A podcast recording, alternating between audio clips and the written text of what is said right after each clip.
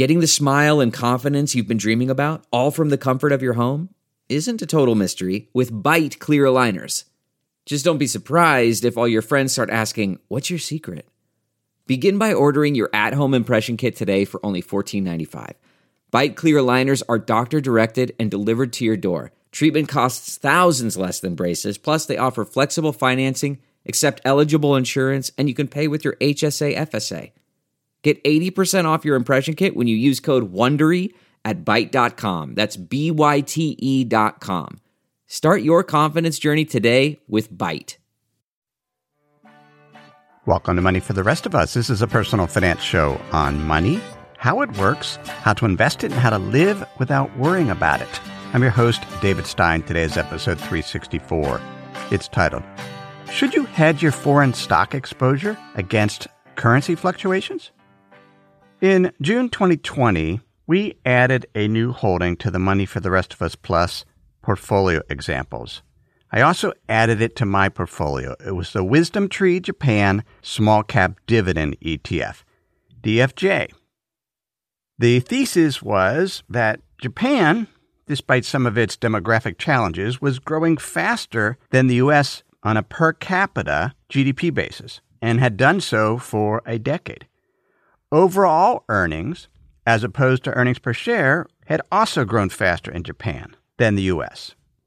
The allocation to these small company dividend paying Japanese stocks allowed us to benefit from low valuations and above average earnings growth for a country that had been less impacted, at least at the time, by the COVID 19 pandemic. The unemployment rate in Japan was low at 2.6%. The overall case level of COVID was low, as was the fatality rate. It seemed like a prudent way to increase stock allocation at attractive valuations. And generally speaking, the ETF has done very well. It's returned 12% annualized since it was added, but it declined 8% this year since mid September. Half of those losses is due to the yen weakening relative to the US dollar. The ETF holds publicly traded companies that trade in Japan and do business in the Japanese yen. I am invested through a US based ETF that calculates the net asset value in dollars. Consequently, if the yen weakens relative to the dollar, then that lowers the overall return. If the yen strengthens relative to the dollar, then that will increase the returns. Right now, $1 is worth about 114 yen. It has varied. In 2012, $1 was worth 80 yen. That meant that when you converted a dollar to yen, you did not get as many yen because the dollar was weaker. In 1999, $1 was worth 145 yen. That meant you got more yen per dollar as the dollar was strong and the yen was weak. These currency fluctuations can impact returns, particularly over the shorter term. Year to date, the Japanese stock market has gained 15.5% when denominated in yen. But when we convert those returns into dollars, the Japanese stock market has only returned 5.4%. The weakening yen has led to a 10 percentage point drag in performance this year. Now, most of the time, we don't consider exchange rates unless we're traveling. I recall traveling in 2008 with my oldest son in the UK. One pound sterling was worth $2. That was the strongest the pound sterling had been in decades. And it felt as we were traveling through the country in London, buying groceries, eating out that we were paying twice as much for everything. By March 2020, one pound sterling was worth $1.16. So it was almost at parity on a currency exchange basis. There are a number of factors that influence the exchange rate between two countries. The primary one is interest rates. All things being equal, if a country's interest rates are increasing, or anticipated to rise more than in other countries, then that can cause the currency with the rising interest rates to strengthen relative to the other country. We're seeing that now with the yen and the dollar. U.S. interest rates are rising, Japanese interest rates, not as much. And that's leading to a wider difference between the two rates. Here's Ray Attrill.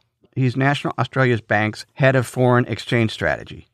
He said the primary driver of the move, the move being the strengthening dollar relative to the yen, is the further rise that we've seen in U.S. Treasury yields. So it's a fairly simple story of widening rate differential, adding to the attraction of the carry trade. Now, that might be pretty simple to Ray Attrill, but carry trades are not necessarily simple. We dedicated an entire episode to the concept episode 183 Why You Should Care About Carry Trades. Let's step back and look at carry trades and how they influence currency exchange rates. Carry trades are investments in which the investor collects an income stream as long as nothing happens. That's how Tim Lee, Jamie Lee, and Kevin Coldiron put it in their book, The Rise of Carry. We get this income on an ongoing basis as long as nothing bad happens in this case of currency, an investor could borrow money in one country in which interest rates are low and invest those funds in a different country where interest rates are high and collect an income stream from the difference, paying a lower amount on the borrowings and collecting a higher amount on the investment. As long as the currency where the money is invested doesn't weaken relative to the currency in which the money was borrowed, then the carry trader earns a profit. The carry trader collects more than enough interest income to offset the interest paid. Let's go through an example using the Japanese yen carry trade. Five year Japanese government bonds are yielding negative 0.09%. Let's say an investor can borrow in Japan for effectively 0%. The five year U.S. government bond yield is 1.2%. In a carry trade, if the investor is borrowing in yen at close to zero and investing in U.S. government bonds at 1.2%, then that's the earnings. That difference, that 1.2%. The carry trader could also hedge their currency exposure by entering into what is known as a forward contract, in which the yen is converted into dollars today at a certain exchange rate and then the dollars are converted back to yen at a certain exchange rate in the future. We can look at the pricing of these forward contracts.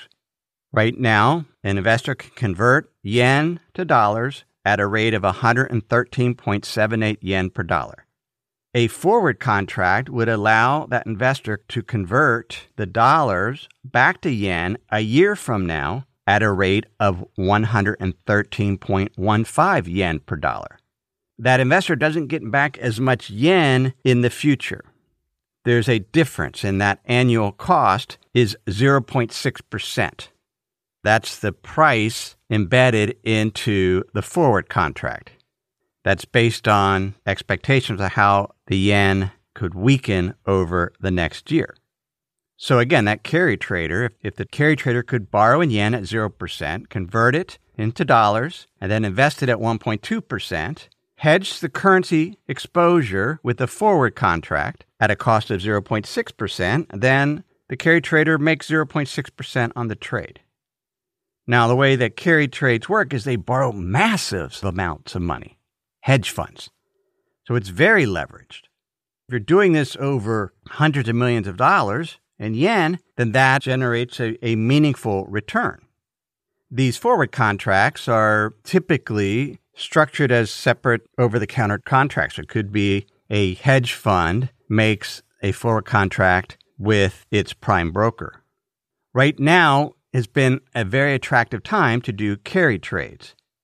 The Bloomberg Cumulative FX Carry Trade Index, which is made up of 10 currencies and tracks returns for carry trades, it's returned 3.6% in the past two months and its overall return for the year has been 8%, some of the best returns since 2016. Sean Osborne, he's the chief foreign exchange strategist for Scotiabank, said carry works in a benign, low volatility environment, which is what we have had with all of the central bank stimulus in place. if there's not a lot of currency fluctuations, that it's ideal for the carry trade because it's a way to earn income using massive amount of leverage and it pays off as long as nothing happens. No big currency moves. In an environment where currencies are more volatile and there's much more uncertainty, the cost of these forward contracts would be much higher. In which case, the forward contract might more than offset the interest rate differential between the two countries, in which case the carry trade would not be economically viable. Eric Nelson, who's a strategist at Wells Fargo, felt that the carry trade may start to lessen as some of the spike in commodity prices eases and central banks begin to normalize their monetary policy. He said, I can't help but wonder if, if we're reaching a cresting point in the pro carry wave. The scale of these carry trades with billions and billions of dollars and borrowings in other currencies, taking advantage of these interest rate differentials, is enough to impact exchange rates cause one currency to strengthen relative to another. There are also obviously other factors that contribute to exchange rates. Trade, for example, commerce. A country that's running a big trade surplus will have a large amount of currency of its trading partner, which, if it decides to convert back to its home currency, could also influence exchange rates. But these carry trades over the short term can definitely impact exchange rates. And it's what we're seeing with the yen dollar currency pair. More hedge funds have gotten involved in the carry trade, borrowing in yen, converting it to dollars, investing in U.S. government bonds, and that action has put downward pressure on the yen. Now, we've gone over an example with a carry trade with traditional currencies, but there's also carry trades in cryptocurrency, in the DeFi space. Sometimes it's called yield farming. It can involve borrowing in one cryptocurrency and then lending in another and hope there isn't a big move between the two currencies that would wipe out all of the income. Before we continue, let me pause and share some words from this week's sponsors. If you've been using Mint to manage your finances, you know they shut down several months ago. Well, let me tell you about the budgeting solution, the financial tracking solution I've been using for the past number of months. It's Monarch Money. Monarch Money is the top rated all in one personal finance app. It gives you a comprehensive view of all your accounts, investments, transactions, and more. You can create custom budgets like I've done. You can set goals, collaborate with your partner. And now you can get an extended 30-day free trial when you go to monarchmoney.com/david. What I like about Monarch is the ability to customize what I want to see. I have custom budget categories, and then I can go on to the dashboard and see where I'm above trend on some of my spending. I especially like that Monarch will never sell your data to third parties or show you ads. After trying Monarch myself, I understand why it's the top rated personal finance app. And right now, get an extended 30-day free trial when you go to monarchmoney.com slash David. That's M-O-N-A-R-C-H-M-O-N-E-Y dot com slash David for your extended 30-day free trial. We have a brand new sponsor to our show. It's Yahoo Finance. Yahoo's been around for decades. My first email outside of work was a Yahoo email address. But the financial side, I've used on occasion primarily to get data for dividend histories for particular funds or ETFs. But I was pleasantly surprised to get back on Yahoo Finance to see how it's evolved over the years. Now it's really a financial dashboard where you can get an understanding of what's going on with the markets. There are relevant articles from Bloomberg, Reuters, the Associated Press, and the Yahoo Finance team. You can look at the economic events calendar and see which data series are being released that day and what the consensus is. You can see the pulse of the markets at any time by going to Yahoo Finance. In addition, you could see all of your investments and retirement accounts in one place. With Yahoo Finance, you get a consolidated view of multiple accounts. Yahoo Finance serves as a financial hub for your retirement accounts, but also comprehensive financial news and analysis. You need to check out Yahoo Finance, particularly if you haven't been there in a while. Check it out at yahoofinance.com. That's yahoofinance.com. As investors, when investing in stocks or other assets outside of our home country, we can elect to invest in ETFs or funds that hedge the currency risk. Or we don't have to hedge it at all. For example, one of the other holdings in the Money for the Rest of Us Plus model portfolio examples is the iShares currency hedged MSCI All Country World XUS, tickers HAWX. If you look at that ETF's holdings, it has 99.7% in the iShares MSCI All Country World XUS ETF. So it's invested in non US stocks, but on an unhedged basis. That ETF also has dozens and dozens of these forward currency exchange contracts, these customized contracts to hedge out all of the currency risk. Over the short to intermediate term, these currency fluctuations can impact returns. We gave the example of Japan, where just this year, a weakening yen has led to an investment in the Japanese stock market to lag by 10 percentage points when we convert those local yen returns into the US dollar. There was a, a, fascinating paper that I'll link to in the show notes by Jeff Weniger and Jeremy Schwartz at Wisdom Tree, where they looked at hedging currency risk and the contribution of fluctuating currency on returns. They point out that the US dollar index, which measures the return of the US dollar as it fluctuates against a basket of currencies, right now it's about where it was in 1973, unchanged. And it's at the same level as 1974 and 78 and 80, and they list off a dozen years where it's at the level it is today. Since 1989, the MSCI EAFE index, an index of developed market non US stocks, the cumulative impact from currency fluctuations, that's an unhedged index, is 0.1%. Didn't make any difference. Over the past 10 years, it did. In local currency, the MSCI EAFE returned 9%, but in US dollars, it returned 6.6%, which is about a 2.2% difference from the US dollar strengthening.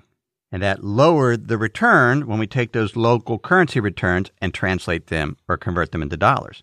Over the last 20 years, though, the MSCI EAFE index in local currency has returned 5.1%, but when translated into dollars, the MSCI EAFE index returned 6.4%, 1.2% more. In that case, that was due to the dollar weakening. Longer term, it tends to wash out. Shorter term, not necessarily. And if we can look at the annual returns just due to currency, the biggest difference was 2003, 18.3 percentage point difference between the US dollar EAFE, local currency EAFE. Sometimes there's no difference at all. The challenge with currency is we often don't have any insight, no idea what the impact will be in a given year. Sometimes it's positive, sometimes it's negative. It's very much a random walk, which means, and this was sort of the point that the co authors had in their paper, is that's a lot of volatility with no reward. We typically don't like to take on risk without being compensated for it. If we look at foreign currency risk, currency fluctuations, generally over the long term, they wash out. And so we're not compensated for that volatility. When should you hedge currency exposure when investing then? Well, there's four things that I listed out. First, if you don't want volatility, if you don't want to see those fluctuations, of returns between your non home currency investments and then see that local currency returns translated into your home currency and you see, oh, I lost more money due to the currency conversion, then if you don't want that level of volatility, then you might consider hedging your currency exposure. A second reason is you don't have a fundamental view that a particular currency will strengthen or weaken. Don't have any insight. I know I don't have any insight whether a currency will strengthen or weaken. If you don't have a fundamental view, then you might want to hedge out that currency risk. The third reason to do it is if there's a product available at a reasonable fee. I mentioned the iShares currency hedged MSCI ACWI XUS ETF, HAWX. Its expense ratio is 0.35%. Another way, and the primary way to I get exposure to global stocks is through the Vanguard Total Stock Market ETF. It includes non US, including emerging markets, but it also includes US stocks. Its expense ratio is 0.08%. In order to get non US stock exposure that's currency hedged, the fee's higher, paying about 0.3% more to reduce some of that currency volatility. In some cases, there isn't a hedge version of the ETF available. I mentioned this Wisdom Tree Japan Small Cap Dividend ETF. There's no version that hedges out the currency risk. In some cases, I've mentioned my investments in India, the currency risk is not hedged. And one reason is the forward contracts are so expensive. To protect against currency fluctuation between the, US dollar and the India rupee, it costs about 3% per year. So very, very expensive. In some cases, it can be just not cost effective to hedge the currency risk. Another way to potentially do it is to just buy an ETF that protects against currency fluctuations. That's all it does. It doesn't have any other assets. That iShares currency hedged MSCI All Country World Index XUS, it's invested in stocks and then has the currency forward contracts. There's the Wisdom Tree Bloomberg US Dollar Bullish Fund. USDU is the ticker. It provides a way to get exposure to the US dollar against a basket of foreign currencies. So its exposure is 33% euro, 15% the Japanese yen, 12% the Canadian dollar, 11% the British pound, 10% the Mexican peso. If those currencies weaken relative to the US dollar, then this ETF makes money. This ETF could be paired with non US stock exposure as a way to hedge the currency exposure. But the basket weights might be different, and you're paying a 0.5% expense ratio. It's a way to do it, but there's a cost to it.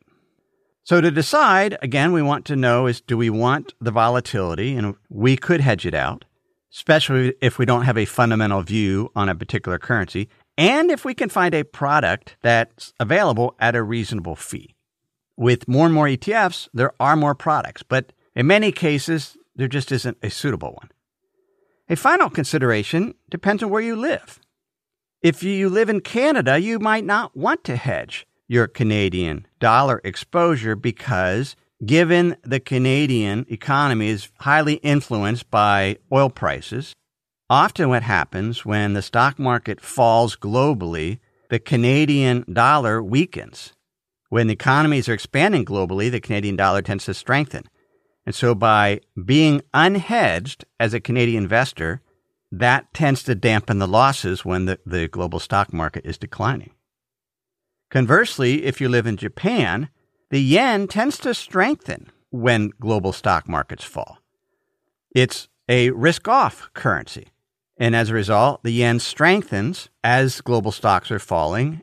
As a Japanese investor, hedging that yen exposure allows you to benefit, and your non Japanese stock market losses end up being less as a Japanese investor. So, those are the considerations of whether you should hedge or not. What do I do? I primarily don't hedge. About 70% of my stock exposure is outside of the US and only about 5 to 8% of that is currency hedged. Why? I'm comfortable with the volatility. I like having non dollar exposure. I don't necessarily have a view, I just like the currency diversification. I recognize over the long term, these currency fluctuations will wash out. I have a very diversified portfolio with many different asset classes, and I just don't want to spend a lot of time figuring out how to go about hedging my currency exposure. That then is episode 364. Thanks for listening. I'd like to help you become a better investor. Certainly, the free podcast helps with that. But have you subscribed to my email newsletter? It's where I share an essay on money, investing, and the economy each week to that list of thousands of email subscribers. I put a great deal of thought and time into that newsletter, and I would love you to be able to read it and learn from it. You can sign up for the Insider's Guide newsletter at moneyfortherestofus.com. Another way I would love to help you become a better investor is by you becoming a member of Money for the Rest of Us Plus. This is the premier investment education platform that's been operating for almost seven years now. Plus membership gives members the tools and resources they need to manage their investment portfolios. Not only can you tap into my more than two decades of investment experience, look at my portfolio trades, but my research is backed by top tier institutional research partners such as Ned Davis Research, Capital Economics, MSCI, Refinitiv Data Stream. I curate the most important content and lessons to help you make better portfolio decisions. You'll also access a community of over a thousand members to get their insights. Money for the Rest of Us Plus is a bargain compared to a college credit or subscribing to institutional research services that cost tens of thousands of dollars per year, or even hiring a financial advisor. You can learn more at moneyfortherestofus.com. Everything I've shared with you in this episode has been for general education. I've not considered your specific risk situation. I've not provided investment advice. This is simply general education on money, investing, and the economy. Have a great week.